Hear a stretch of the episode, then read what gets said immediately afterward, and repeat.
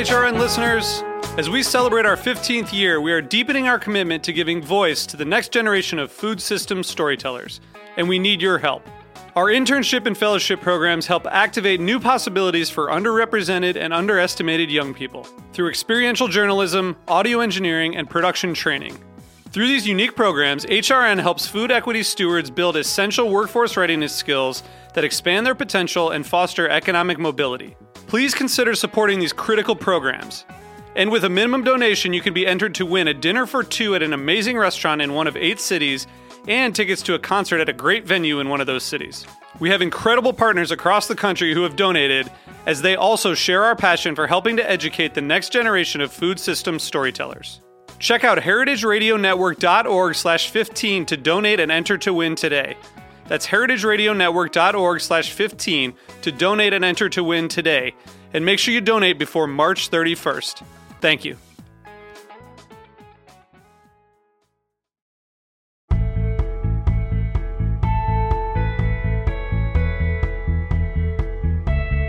Welcome to Heritage Radio Network on tour. I'm Sam Benrubi from the Grape Nation.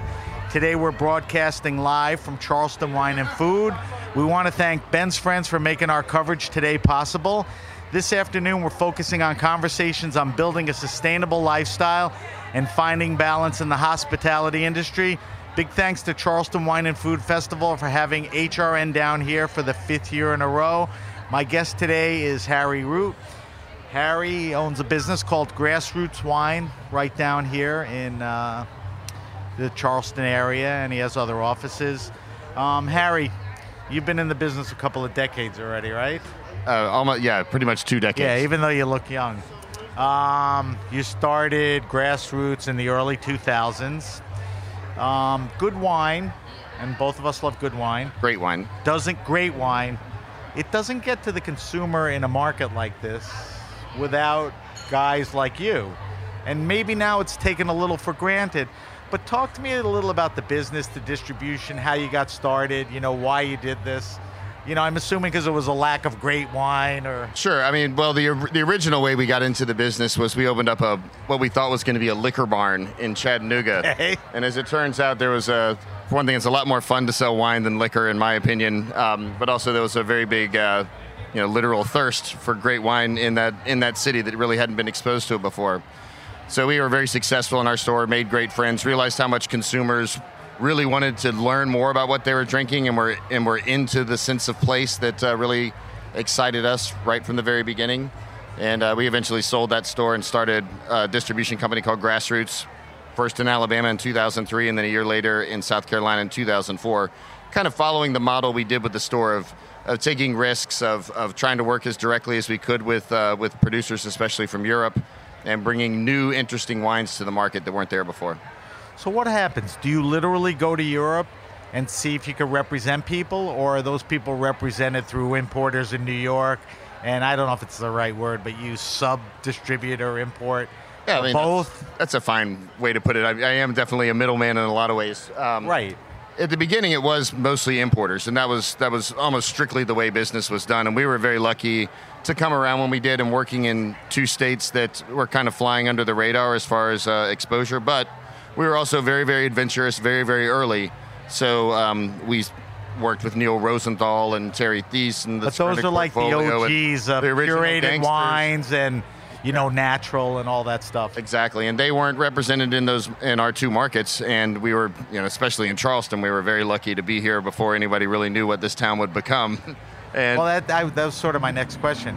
2003, 4, 5, when you were getting up and running, it's nothing like what's going on today, right? oh, not at But all. But there was some interest and and you know growth in restaurants then too. Very much so, and the and the the food was changing. Um, Fig, for example, opened up the same year that we did here in Charleston, and, and we obviously we have a great relationship with uh, with with that restaurant group um, in particular. And but generally speaking, any kind of young entrepreneurs that in Charleston had the opportunity between the uh, between the affordability at the time of Right. of space and the access to lots of tourists that were already coming here anyway, and then the, just the burgeoning food scene.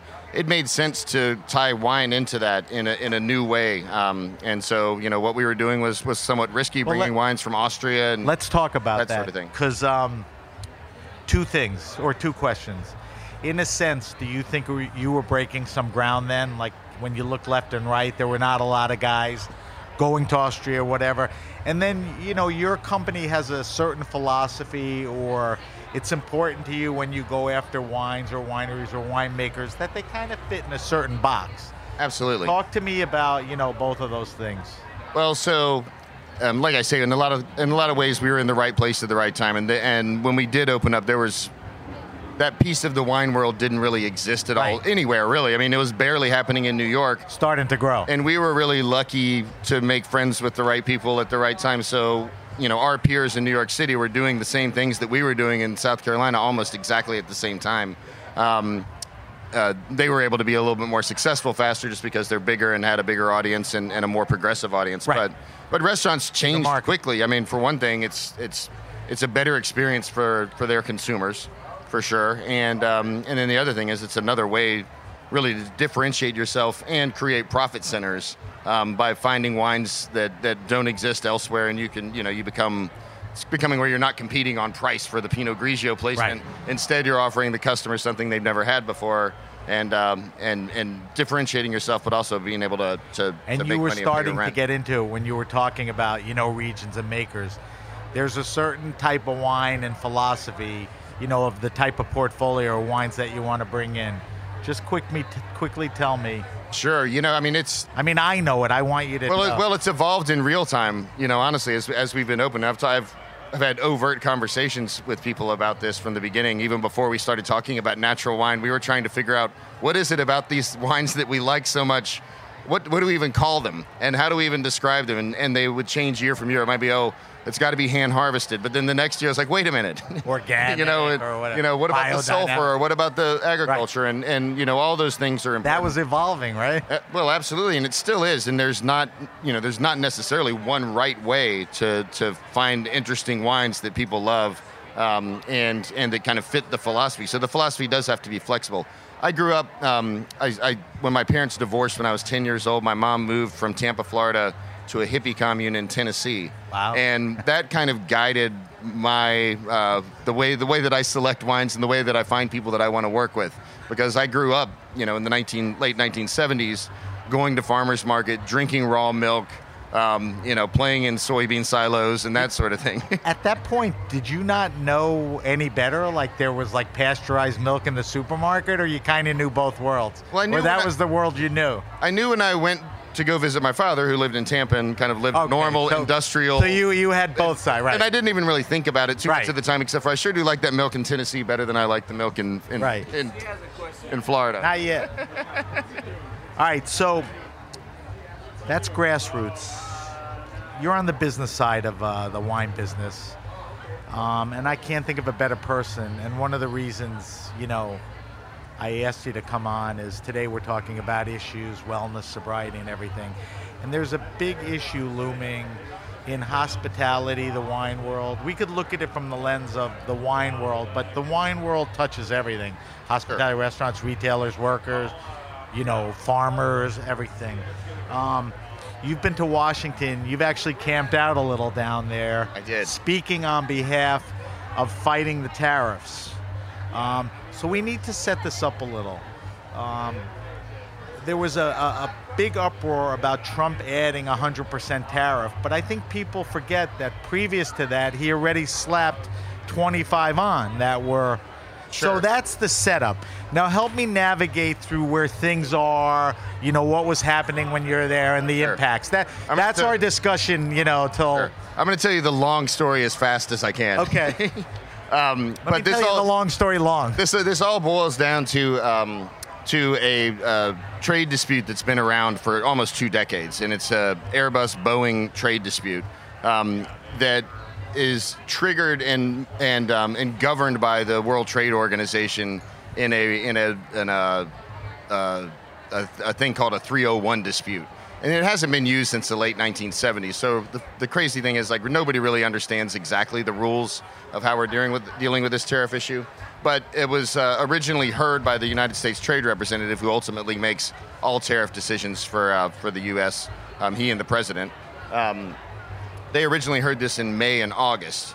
Um, and and basically what happened is the WTO gave the United States they found in our favor because the Airbus is receiving illegal subsidies from the European government or unauthorized subsidies from the European government. And that pissed the U.S. off. Well, it's been it's made us mad for 20 years. Why? And it's made Boeing mad because Right. they've lost Protecting you know Boeing. they've lost growth and job pr- job opportunities and that sort of thing. So um, depending on how you look at it, you know, from what lens you look at it, but regardless. Um, the USTR was given the authority by the WTO to impose tariffs on a variety of products, and those products included wine. And in May and August of this summer, they had hearings to decide whether the, the list of things that were on the uh, proposed tariff list were uh, were authorized and efficient things to tariff. And unfortunately, the wine industry was not um, wasn't really paying too much attention. I mean, we're all, and certainly in my realm, we're we're small and independent, and uh, we don't have people working on Capitol Hill, and maybe we don't even really. Um, pay attention a whole lot to that sort of that sort of politics, but again, There's no big it's lobby also, for this. It's also a, a again like an action that hasn't been used since the '70s, so nobody was really sure about how what this meant and how it would work. Regardless, um, the tariffs were approved because they weren't really protested. Tariffs on wine were approved because they weren't really protested well or argued well why they shouldn't be at the uh, in the summer hearings. And in October, yes, the uh, the U.S. trade representatives began imposing 25% tariffs on four countries from the EU, the four countries that are primarily responsible for those subsidies that the Airbus is hearing. But what really got our attention, and, and but I can tell you this, when the 25% tariffs came into place, I, like most people, um, thought that uh, this is uh, this is an unfortunate piece of of this uh, this policy of this trade policy, but it's also, you know, we're going to do our part and realizing very quickly that you know the U.S. is is exercising their right because they think that they're right, and regardless what you think of the administration, this is something that's extended from Democrats to Republicans, and nobody wants Boeing, our American company, to be, support be the taken overall advantage of issue, by right? by this. So I felt like I felt like like many that you know this is our patriotic duty to some extent, and it seemed on the surface apparent that um, there's a countersuit between Airbus and Boeing, and, and Boeing and Airbus, and they're going to crash together sometime this spring, and the tariffs would go away. But um, in December, um, the uh, the USTR announced that they were going to re-review this tariff package and potentially tariff wine at 100% from wine from every single country in the EU. Which, once that happened, um, everyone in the wine world sat forward and started paying attention and realized that 25% tariffs are terrible and it's not the greatest thing in the world to tariff for a variety of reasons. But 100% tariffs is a hospitality tax, it's a restaurant tax, it is uh, the kind of prohibitive um, uh, action that would that would really destroy an industry that's that's very valuable to the U.S. Right, very widespread. You know, at every level. I mean, not just not just money, but pleasure. You know, it's uh, so that was a was month rough. or two ago. that was December. th- I think it was Oh. 13th when they announced the uh, when they announced this potential 100% tariff. and you made uh, a bunch of trips down to Washington with a pretty good list of diverse people, and they finally stepped up, right? We did. So um, December 13th happened, and, and in Charleston, I woke up and I was like, well, I, I always thought that some, like many people, that the big guys would take care of us here. Like somebody's watching this, but um, But when that- you say big guy, like who were you the- thinking of? The, the big Southerns and the giant wine companies and or whatever. Like they all would those kinds flex things. and that um, did and did any of that happen? well, they they definitely were working hard on it. Um, but like I said, it's it was a foreign. It's a it, it's not a regular sort of uh, sort of Issue procedure that's proce- that's, right. that's that's handled this way. So um, you know, I think in hindsight, uh, none of us handled it right because you know people like myself didn't even pay attention to what was going on in the spring and the summer, um, let alone do anything about it. And we didn't really do anything about it until after the 25 cent tariffs had been in place for almost two months, and they announced that they were going to potentially make them 100 percent.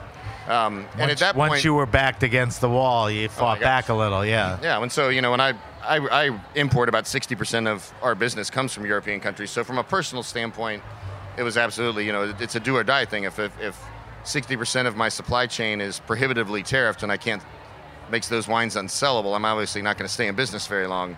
Um, but then thinking about what this means for my friends and our customers that, that we partner well, let, with. I want to talk to you about that, but Sure. answer these couple of questions first. Sure.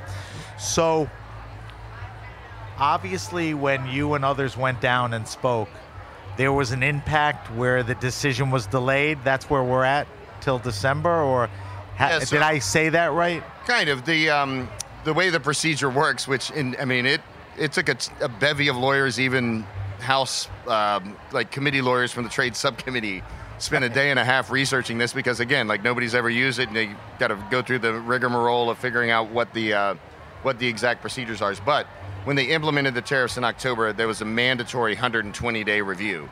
So even though it looked like on December 13th, and coincidentally, December 13th was the Monday after the NATO conference where um, Trump and Macron and Boris Johnson and those guys were quote unquote making fun of Trump and the Saturday Right, Night right, Live right. skit. And Right. so when it They were came- standing around So when it hit that Monday, it looked like it was reactionary politics, but the reality was it was something that was that was uh, a procedure that they had to follow. So. when, so- when you implement when they implemented the October tariffs, they had to review it in 120 days, which puts it um, in the middle of February. So and and then the procedure is they have to announce 60 days before they review something. They have to have a 30-day comment period, and then they have to sit on it for 30 days, and then they make the decision after that. So when is it a time for you to worry? I mean, when does it resurface? Well, so Or, or the time comes and a decision has to be made, whether Right. to impose or. So we, when is that? So we jumped in, obviously, and between December 30th and February, or December, I'm sorry, December 15th and February 15th, we worked as best as we could to figure out ways to try to try to stop the 100% from happening. And now that, and, and when February came, they announced that uh, that they were going to keep the tariffs remain what they originally did, the 25% on the limited countries, which is not a victory by any stretch, but I can guarantee you from my experience and the people that I talked to, that was never the intent. The intent was to maximize the pressure um, for the spring, for this next six month cycle, and really try to get the, the Airbus case solved. And Right. it would have been at the expense of the wine industry in a in a very very devastating wine and hospitality industry in a devastating way. but Um, since they made the decision on the 15th, now instead of 120 days, it's 180 days. So they'll review this now in perpetuity until they quit acting on this particular dispute every 180 days. So now we're looking does- at the middle of August. Does that make it somewhat fluid? Like when that day comes, it may. Well, this time, extend well, for one thing, this time we're going to be prepared, which we Right. weren't before. Different. Um, and we certainly are way better organized and we know how this works. But they'll open up comments in the middle of June, they'll close comments in the middle of July, and then they'll make the decision in the middle of is August. Is it necessary for you guys to be back there for then, or it's not that type of? Absolutely. Okay. And um, uh, I mean, the big thing that we're trying to do, and, and it, it totally makes sense. Wine is not an effective tariff item, and it never should have been put on the on the on the list to begin with. Nobody wants to be tariffed. No industry does. We don't want to see cheese tariff. We don't want to see olive oil tariff. Is but that wine, the champagne argument? If they tariff champagne, you can't replace cha- sparkling wine is not champagne because Well, it's so specific. Well, there's two things that the USTR asked for when they asked for comments on tariff items. The first thing is, will it be effective against the target country? Will it will it create a, a pressure on them to acquiesce to whatever the dispute is? And in the case of wine, by and large, the answer is no. We're we are a replaceable market. It's European wine, and especially European fine wine, is a finite product. They make as much as they can. They sell as much as they can for a great profit, and they could sell it to Asia. They could sell it to China. They can sell it to Brazil that just uh, that just eliminated tariffs on European wine for the first time in 30 years. Really? Um, there's all kinds of markets that can replace the United States, and in fact, the month after the 25% tariffs went in place, uh, French and uh, France, which is the the biggest country, obviously the exporter there, and the one that was targeted the most, their exports grew. The, the following month, even though their exports to the United States dropped 50%, their overall exports grew. Ah. Chinese ex, export or imports of French wine grew by 35%, and then the rest of Asia and other countries in, in Europe and South America took up the slack. So, in that, you know, for that first piece of criteria, is it effective? You can look at the macro, um, the macroeconomics of it, and the answer Right. is no. We're replaceable as a trade partner, and it can happen very, very quickly, and it did, and and is happening very, very quickly. Um, the second criteria that the USTR asked about is does it do disproportionate harm to an, to American businesses? And by virtue of the three-tier system that's mandated by the const, you know the very Constitution of the United so just States, quickly, Yeah. Explain the three-tier system. You threw that out. So the three in, in the wine and liquor world, there's a way wine gets from the producer to the consumer, and that's a three-tier tis- system. Right. So the three tiers for imported wines are it has to go through an importer that has a federal import license. That importer has to sell it to a distributor like me that has a state distribution license, and then I have to sell it to a retailer or a, Or a restaurant, restaurant. who consequently sells it to the consumer. So you can argue it's a four tier system. And everybody's taking a little piece. Well, everybody, you know, I mean, everybody does their part and, and runs a runs, Right. runs an important piece of the, Right. of the of the industry. Um, it's also important to note that every level is taxed. So you get federal tax revenue, you get state tax revenue, and then you, you usually get at the restaurant or retail level, you get more local tax revenue. that's the consumer Um, sort of getting screwed. at the end of the day, well, I mean, you know, I, I think that if, that's the cost of the business. it's the cost of the business. And if it was, you know, sure there would be some efficiencies if it was not regulated like that. But by and large, like I stay pretty busy and I have to try pretty hard to sell wine, even though I am occupying a space that, that is That- created by this Right. by this system. Right. This it would it would exist anyway. It would just maybe it would it would be a little bit more efficient perhaps and um, and it wouldn't be as much of a tax revenue generator as it was before. But the point is is this is that for every one European winemaker that you that you harm in the tariff action, you harm by by law three American businesses. The And three-tier system. the- so the three-tier system. So you're harming the importer, you're harming the, the distributor, you're harming the retailer, and at the end of the day, you're harming the consumer as well. When you buy, for every dollar of, of European wine or French wine, we'll use that as an example, for every dollar of French wine you sell, generally speaking, about 75 uh, percent of that is American companies' either profit or tax collection. that's a big chunk of it. It's crazy. So you're, you're you know you're harming a, you're you're you're harming the French by a quarter, but you're harming America by 75 cents. So spread out the question a little for me. So the question was, you know, explain the effects the tariffs are going to have. So w- one of the major ways, which is really the business of how wine gets here, is the three-tier system. It's going to affect those three players. Right. That goes all the way down to your local retailer and your restaurant. Sure. But let's let's go macro on that because every one of those industries has a crap load of people. Sure. A retailer has store people, a restaurant has, you know, a ton of people. Sure. So how deep do you feel, you know, the effects are? Well, I mean, the hundred. Nobody has, no industry has a plan sitting or lying around for what happens if, if our if our uh, cost of goods double overnight, which is essentially Right. what we're looking at. You know, every, you know, file B. It's you right know it's going to be devastating. But I mean, in, in the case of wine, it's going to. Uh, I mean, it, it does make those products prohibitive. I mean, we already, you know, consumers already spend a lot of money um, on the things that they drink and enjoy. Um, and they certainly would find other ways to, to get that enjoyment, but no one's going to pay $25 for a cheap bottle of Pinot Grigio, nor, you know, the people that are now paying $3,000 for a, for a bottle of DRC aren't just automatically going to pay $6,000 because that's No. what it costs. Right. Um, that becomes prohibitive, and so those wines, they figure out a way to get those wines and move them elsewhere. Um, but yeah, you're right. I mean, jobs along the way, every way. Um, and two, just a, a, a real loss of culture and enjoyment in the United States because, again, these things, it's not like Put a they- big damper it's on not like they just go up a little bit in price; they disappear from from the industry. And once the new trade routes are built to the other countries that these these products would go to, they don't just automatically come back to the United States. It's not like Right. six months later You're going to lose They're a like, percentage. hey, right. There's you know. no guarantee coming Right. back. When uh, a bunch of you were in Washington, I mean, you're part of that three tier system. You're fighting for your life and all that. Were people good at articulating the the effects beyond just your business? I mean, you could sit there and say, "Listen, I'm a local business. Save that. I have a lot of people working for me. Save that." Sure. But your product touches, you know, the restaurants, the retailers. All were, were- Right. Were people I- good I at was- I was- articulating the depth of it? I was really good at it.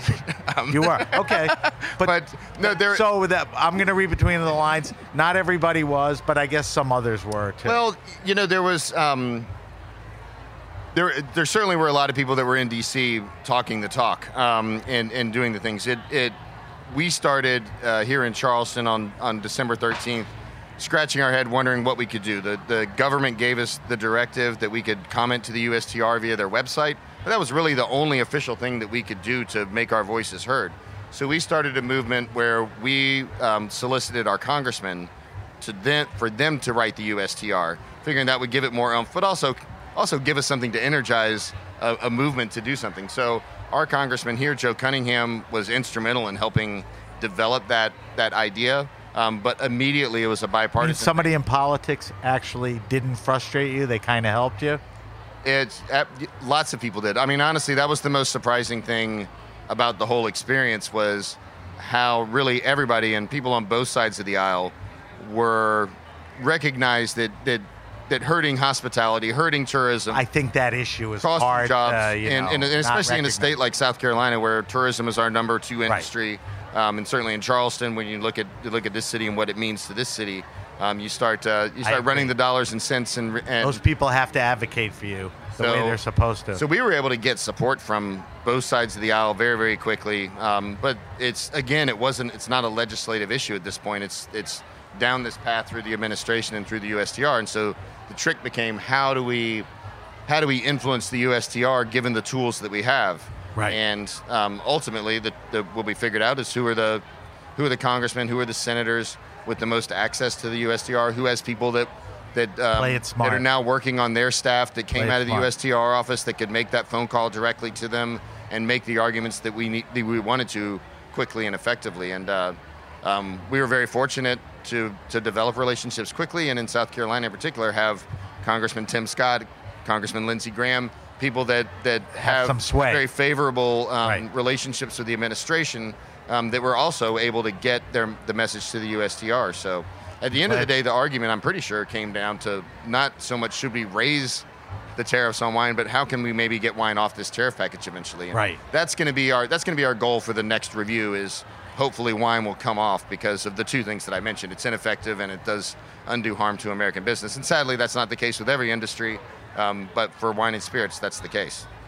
Um, Harry, we have to wrap up. What I want to do is, uh, you and I will stay in touch, and when things come to the next important time, um, I want to communicate with you one way or another. Call in, we'll tape something, you know, correspondence and all that, um, and you'll give me an update.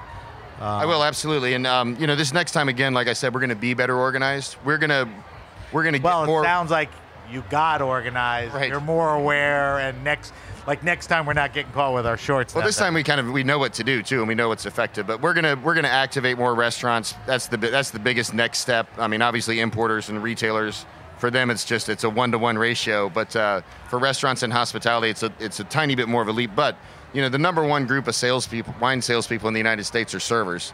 They rely on the True. sales of, of beverage for about forty percent of their of their commission. True. what we call tips. Tons of and, um, them out there. And this this tax, this this tariff is going to be prohibitively tariff about half of that. So when you start thinking about threatening 20 to 10 to 20 percent of the income of every server at every fine dining restaurant in the United States, um, it's it's impactful um, in in a, in a lot of ways, including a humanitarian way. But we started an organization called the U.S. Wine Trade Alliance. You can find it at uswinetradealliance.org, where you can sign up and be a member. And that will it doesn't really it doesn't cost anything. Um, we do we'll take support. Give me the uh, the handle again. U.S. Sure, it's uswinetradealliance.org. okay. And um, So if, if you sign, if you sign up as a membership, you'll um, you'll get updates via email. We also have a Facebook page, um, group page, uswinetradealliance.org. If you're an industry professional, you We'll, can answer we'll few, post it on our site too. you can answer like a few simple questions and get into the private group. And On it's the- only private just to keep us from getting hammered the- by. Uh, by consumers and Right. people that don't want to focus solely on uh, on tariffs, because that's really all we're focused on. All right, on our podcast page, you know, I'll put that link up too. Um, we got to wrap up. Uh, I want to thank you for coming in and talking about an issue that, believe it or not, affects more people than they know. Absolutely. You know, we know the people in the industry are affected, but the consumer too. One day they're going to wake up and go, you know, what the, you know, why is this wine? You know, they're so removed from the issue. So that's why I'll check back with you. My hope is they they never will notice. Well, yeah, that, that goes that way. um, I guess before we wrap up, c- congratulations in order. Didn't from the festival you received? I did uh, Uh, the Outstanding out- Beverage Professional Award for this year, which is uh, Have a- you ever won it true honor. Never. No. Yeah, I never won it before. And Well, congrats on that. surprised. All right, thanks for coming by. Uh, thanks for listening to Heritage Radio Network on tour. I'm Sam Benrubi from the Grape Nation. I want to thank Harry Root from Grassroots um, for sitting down and helping us uh, decipher and navigate the tariff issue. Thanks again, Ben's friends, for making today's coverage possible. Stay tuned for more Charleston wine and food. This program is powered by Simplecast.